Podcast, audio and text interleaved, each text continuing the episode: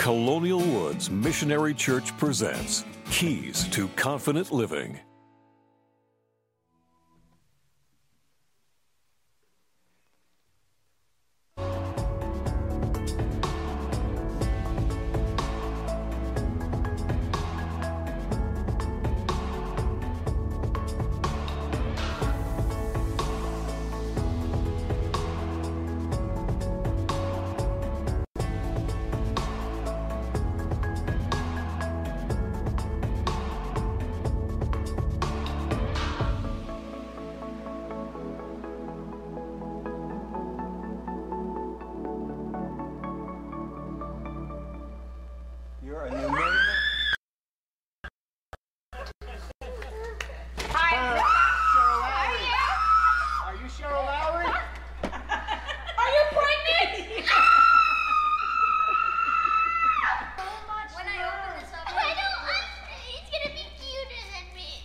Huh?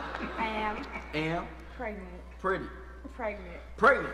I am pregnant. Who pregnant? Are you? Is it a girl or a boy? We don't know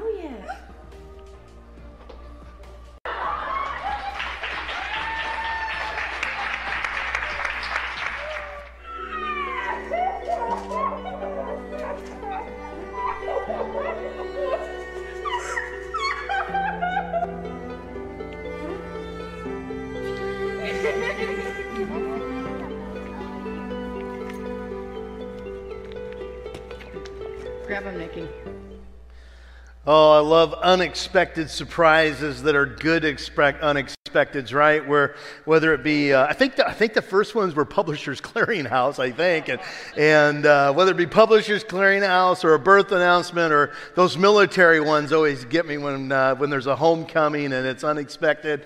And there are some really good unexpected surprises that are out there. Then there are some uh, unexpecteds that aren't very good. Um, I was just thinking about what they might be. Well, I suppose an unexpected is when you get a, a letter from the IRS says, hey, we'd like to have a talk with you about your taxes and you can kind of plan. I, that wouldn't be a good unexpected. And then there are some unexpecteds that are kind of like you don't know if they're good or bad. They're kind of, they, they make you question a little bit. And today, what I want to do is I want to focus in on, as we've been in this series, Unexpected, we're going to take a look at some of the messages or the message of Jesus Christ. And it seems like whenever Jesus would teach, whenever Jesus would share, people weren't exactly sure how to take it. It, it wasn't necessarily bad, it wasn't necessarily good, it just raised a lot of questions.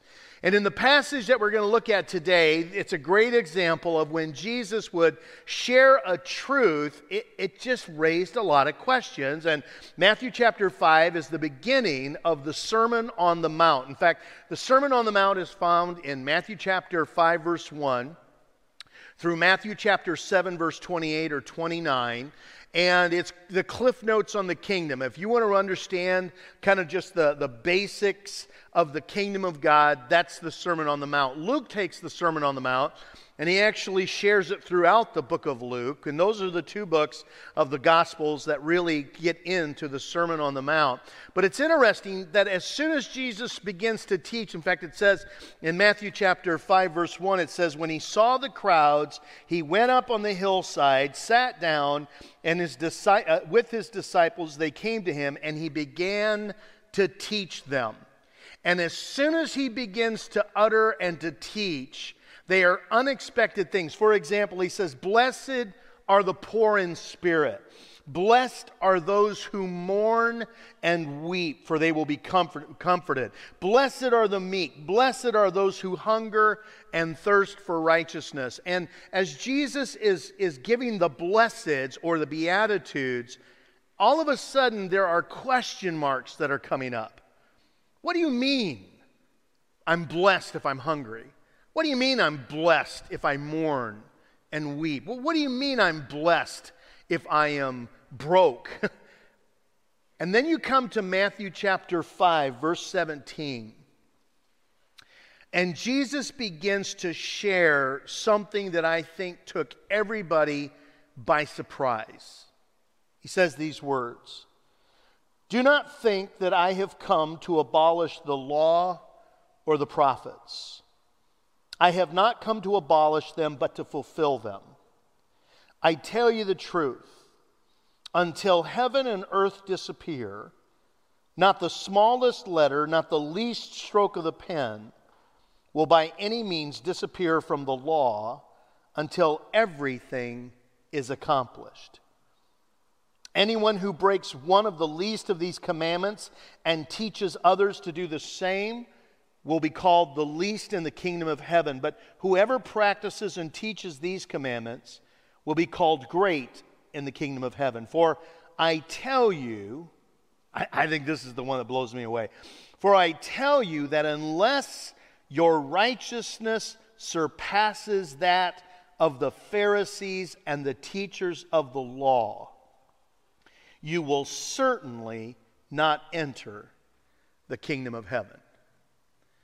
Now, I don't know about you, but that is an unexpected thing to say, and it blows me away when I see it. Because, because when, you, when you work down through this passage, there are all kinds of things that are kind of unexpected. For example, when Jesus says, I didn't come to abolish the law, some of you right now are going, wait a minute, I don't, that's unexpected. I mean, I, I thought Jesus came to do away with the law. I thought Jesus, I thought the Old Testament was legalism and it was the law, and Jesus is about grace. And so I don't understand. I thought we didn't have to pay attention to the Old Testament anymore. And by the way, when you talk about the law, the Jewish mind of the first century would have thought of one of four things.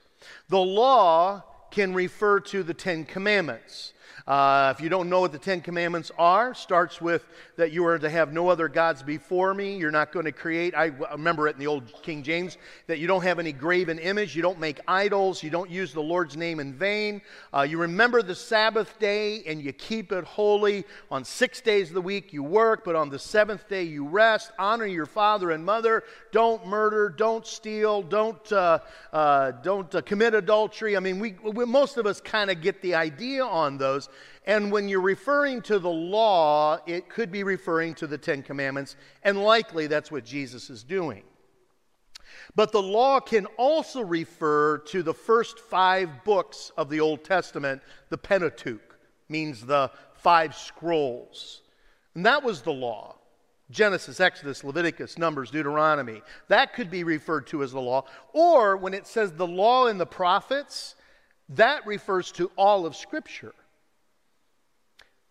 But I think a lot of people who were listening to Jesus were thinking that when he said the law, it was the whole Pharisaical law.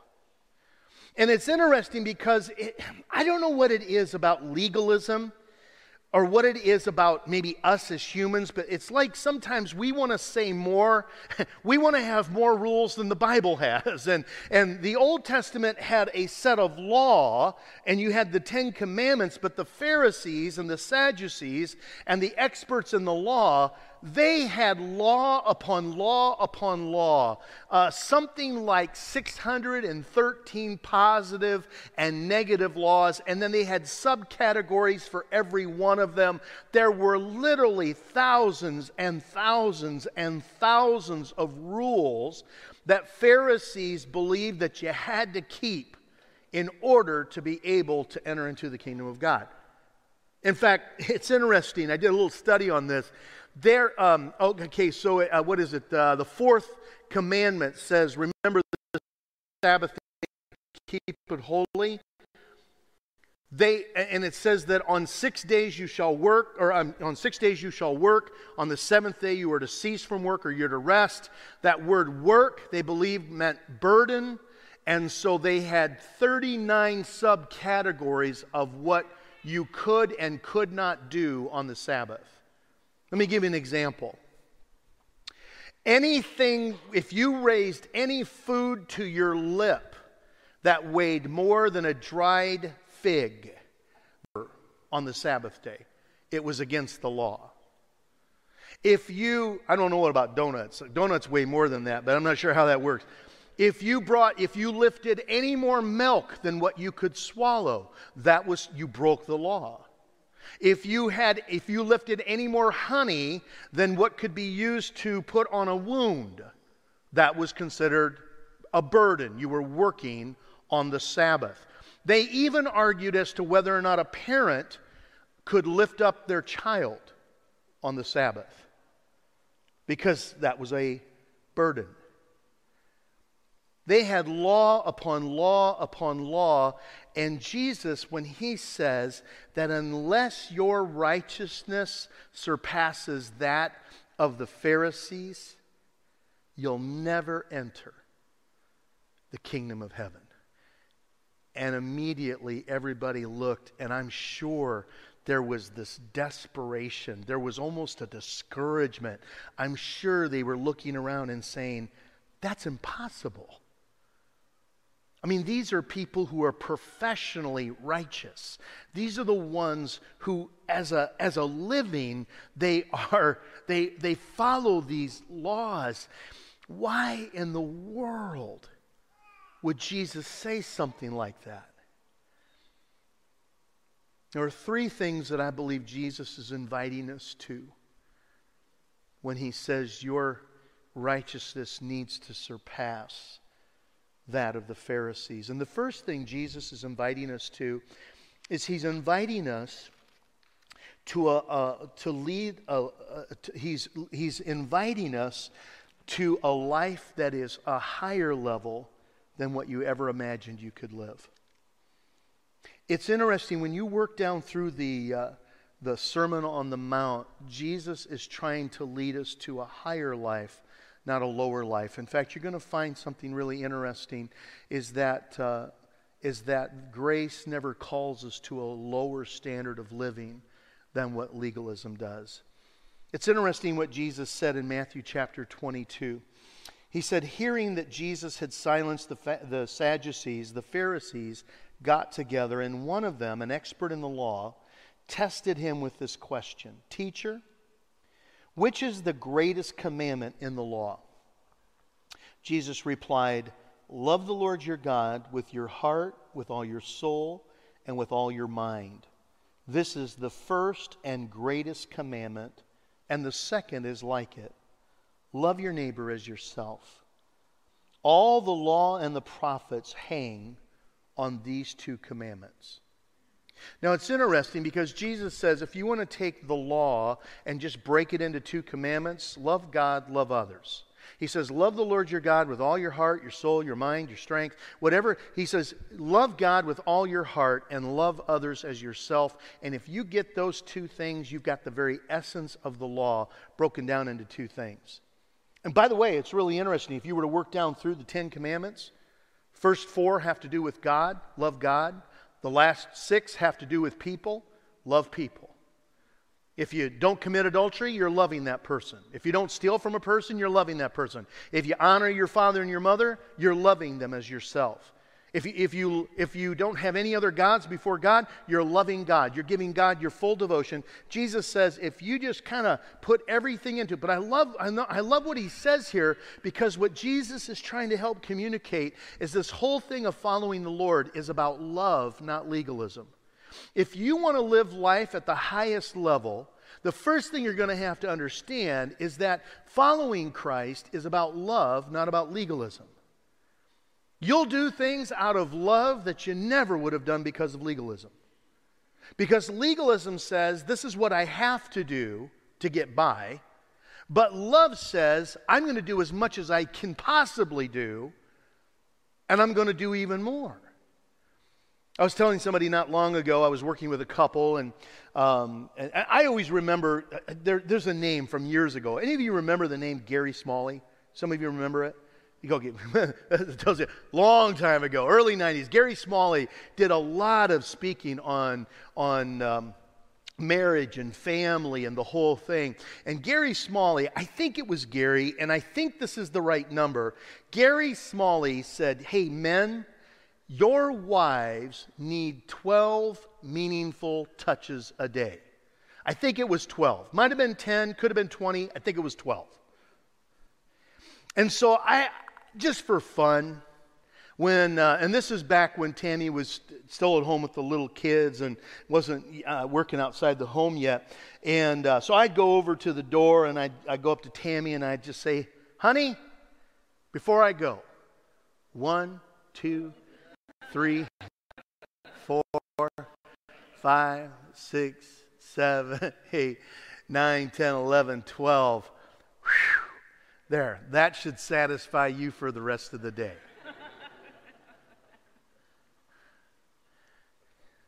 That's legalism. Legalism says this I'm going to do the very littlest I can do just to get by. But hopefully, I think Tammy would tell you this oh no, I need way more than 12 meaningful touches a day. Hopefully, that's not a burden. But it's interesting because legalism comes across as being a burden in our life. Love says, I get to. That when the pastor invited me as, a, as the new groom to kiss my wife, he didn't say, Phil, now you have to kiss your wife. He said, Phil, you may now kiss your bride. Because this is not an obligation. This is not something you have to do. This is something you get to do. This is something you want to do. And, and, and if, if we can move in our relationship with God from the have to to the get to to the want to. That because Christ has followed me. I love that song we just sang, Reckless Love. That Christ has pursued us and He has paid for our sins and He has loved us. That when it begins to strike us, that God has forgiven us and that He loves us. And frankly, no matter where you are in the Lord today, God could not love you more than He does right at this moment. He loves you perfectly. He loves you absolutely. And when you begin to get a feel for the fact that God loves you that much, you can't help but want to pursue Him and follow Him out of love. So, if you're going to live life at the highest level, it becomes about love, not about legalism. And then, number two, underneath that same concept, is that you begin to look at maximum standards rather than minimum standards. Now, here's where it's really interesting because Jesus, Jesus just kind of threw everything out as he's teaching the Sermon on the Mount, he is helping them to understand that you are not going to be allowed to just get by anymore. I don't want you just to have minimum standards in your life. I want you to strive for maximum standards in your life. And so notice as you compare a minimum mentality with a maximum mentality, you work right down through the Sermon on the Mount and you're seeing the two being displayed. For example, the law is about following the rules, love is about following and pursuing with all of our heart. The Old Testament, the law said, don't murder. But I'm going to tell you, I want you to deal with your anger. Because it's, it's not enough simply not to take somebody's life. That's kind of a minimum. Can we just agree we shouldn't murder? How many would agree with that? Okay, the ones who didn't raise your hands right now, I'm really nervous about. That's okay. Security has got your name and they're looking at you right now. I think we realize we shouldn't murder, right? He said, No, it's not about just not murdering. He says, I want you to deal with your anger. Because harboring hatred and harboring anger towards someone, it's like you're killing them in your own heart, even though you didn't physically, literally take their life. He, he said, You notice in the Old Testament it says, Don't commit adultery. Can I just tell you, that's a minimum standard. I, I think most of us agree shouldn't commit adultery.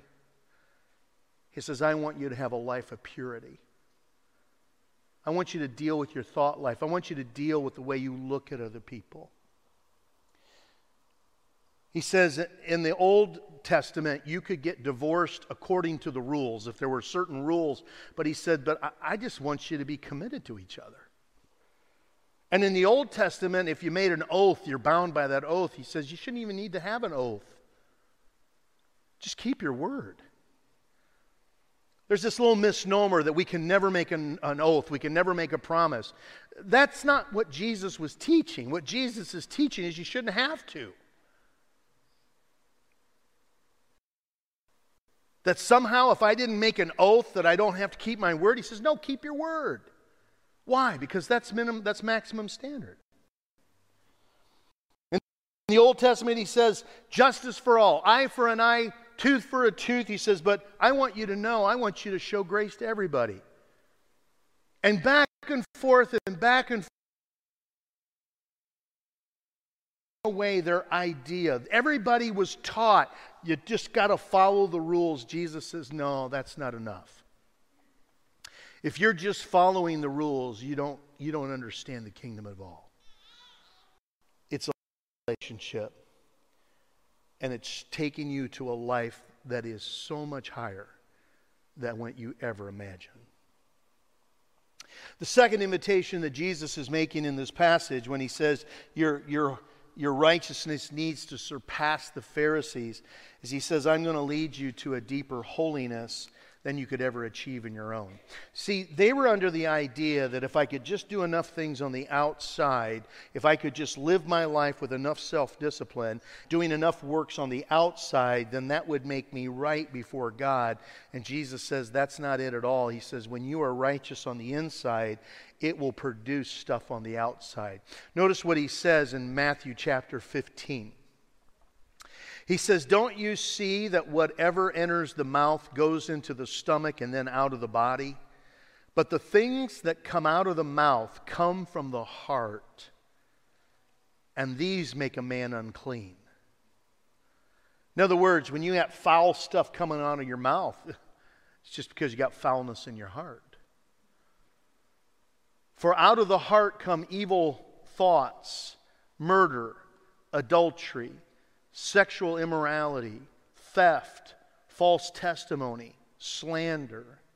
These are what make a man unclean, but eating with unwashed hands does not make him unclean. Now, I want you to catch what he's saying here.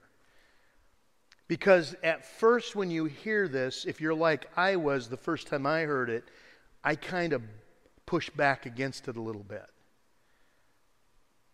But he says the reason that you murder, the reason you do this stuff, is because you're a murderer at the heart. And the reason that you commit adultery is because you're an adulterer at heart. And the reason that you steal is because you're a thief at heart. And the reason that you lie is because you're a liar at heart. And that is one of the hardest things to hear somebody say. I remember the first time I think I heard that said by someone. I, for some reason, I remember it was Chuck Swindoll 35 years ago.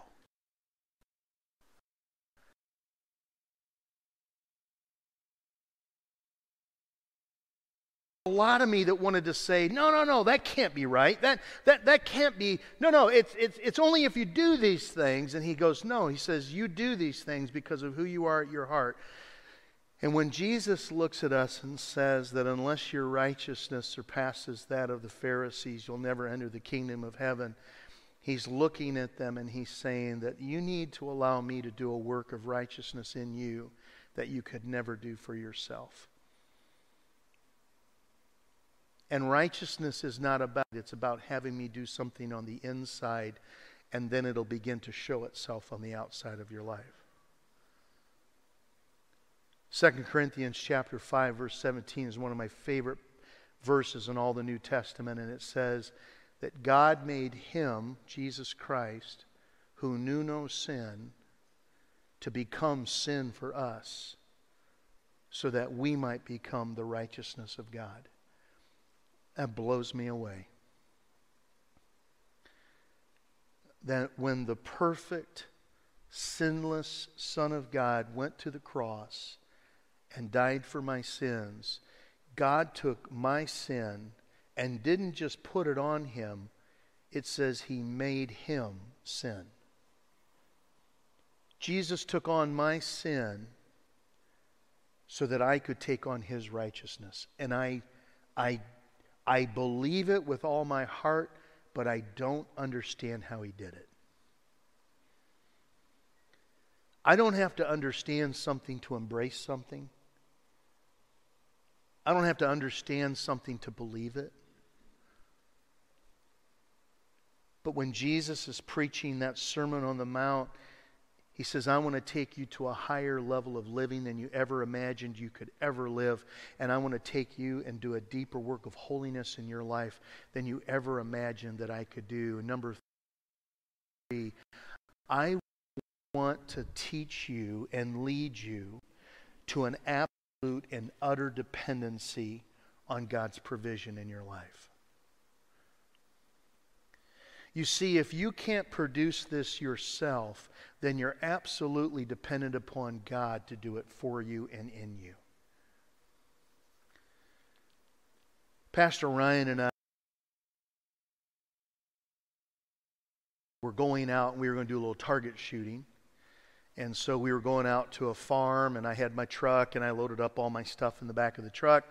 And I was all excited because he'd never gone out with me before, and I was just kind of taking him out.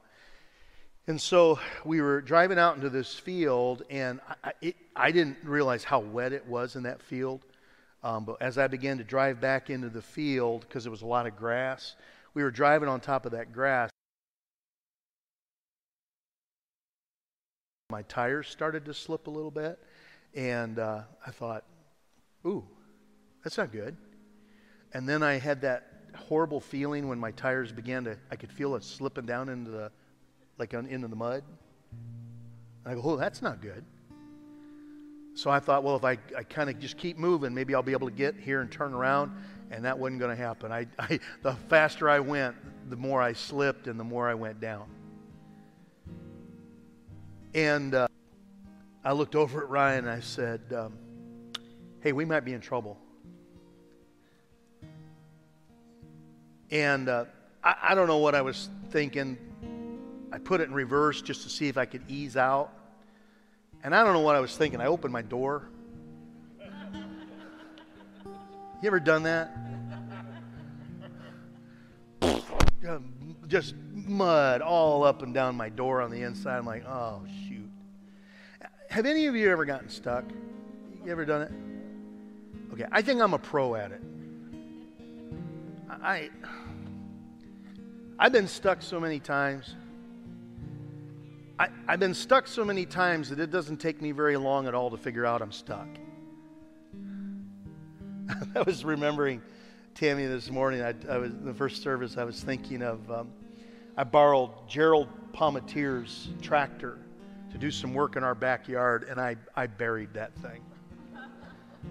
And I'm back there, and all I was worried about is how in the world am I going to get this thing unstuck without telling Gerald what I did? Because his tractor's just stuck. And I'm back there trying to get the thing out. And by the way, my wife is taking pictures of it the whole time. Pastor Ryan did the same thing. My truck is stuck and it's all covered with mud. He's out there taking video. But I've been stuck enough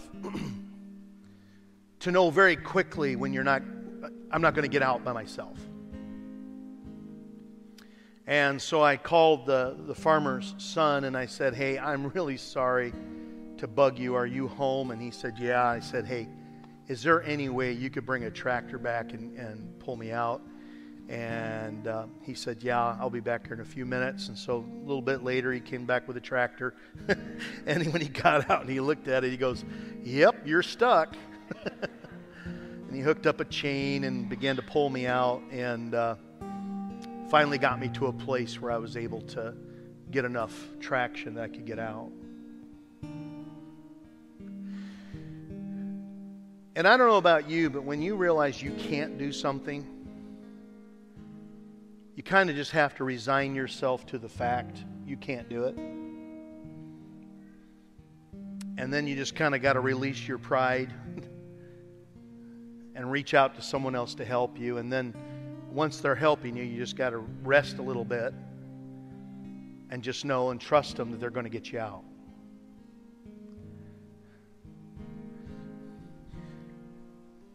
Matthew 11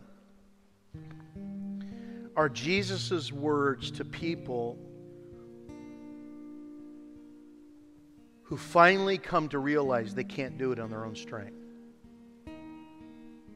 Here's what he says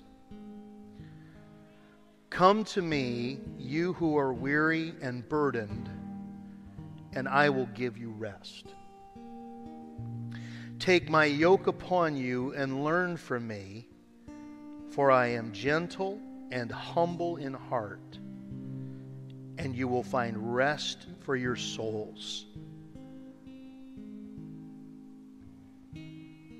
One translation says if you are if you are weighed down and burdened by all the heavy regulations in your life, come to me and I will give you rest.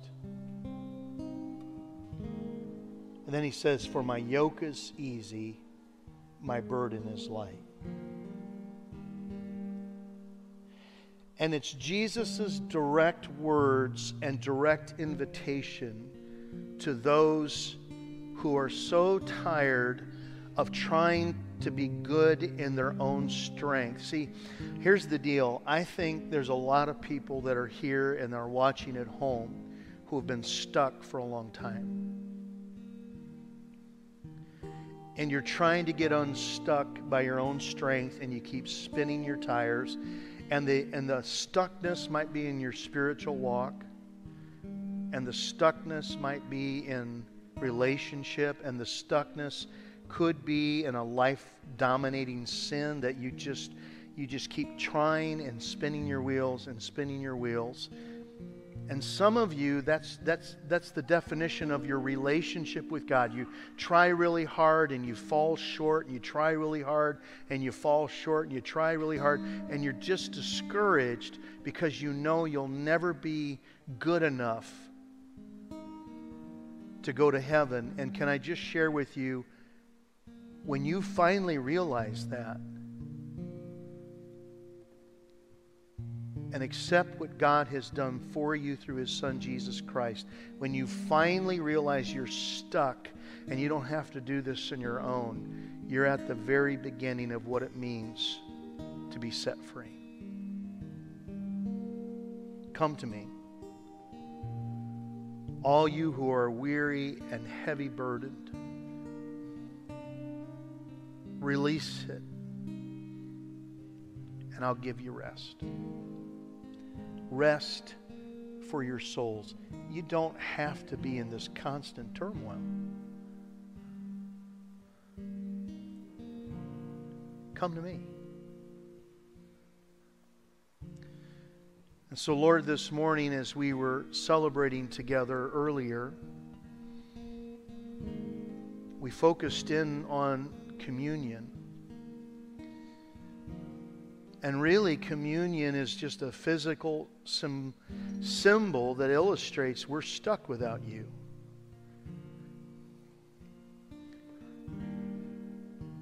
Forgive me, Lord, when I've been trying to do this whole thing of faith in my own strength. I've been living by minimum standards to just make sure I'm a good person and just kind of get by when all along you've been calling me to a life that is so much higher, so much greater, a, a holiness that is so much deeper than what I ever imagined you could do.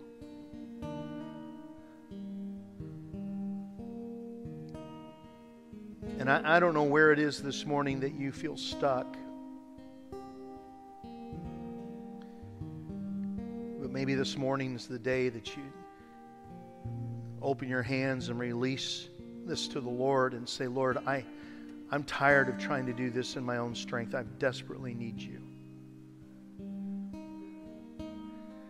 And so I invite you into my stuckness. I invite you into my life. I, I invite you into my relationships. I invite you into this area that seems to dominate me. And I want to trust you. I'll do my part, Lord, but I need you desperately to do for me what I could never do for myself.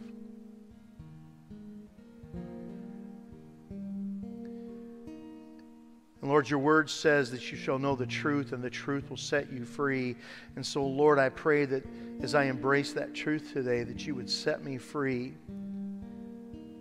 from all these things that have been just weighing me down as I just give them to you. And I trust you. Thank you. It's in Jesus' name I pray. Amen. Colonial Woods Missionary Church presents Keys to Confident Living.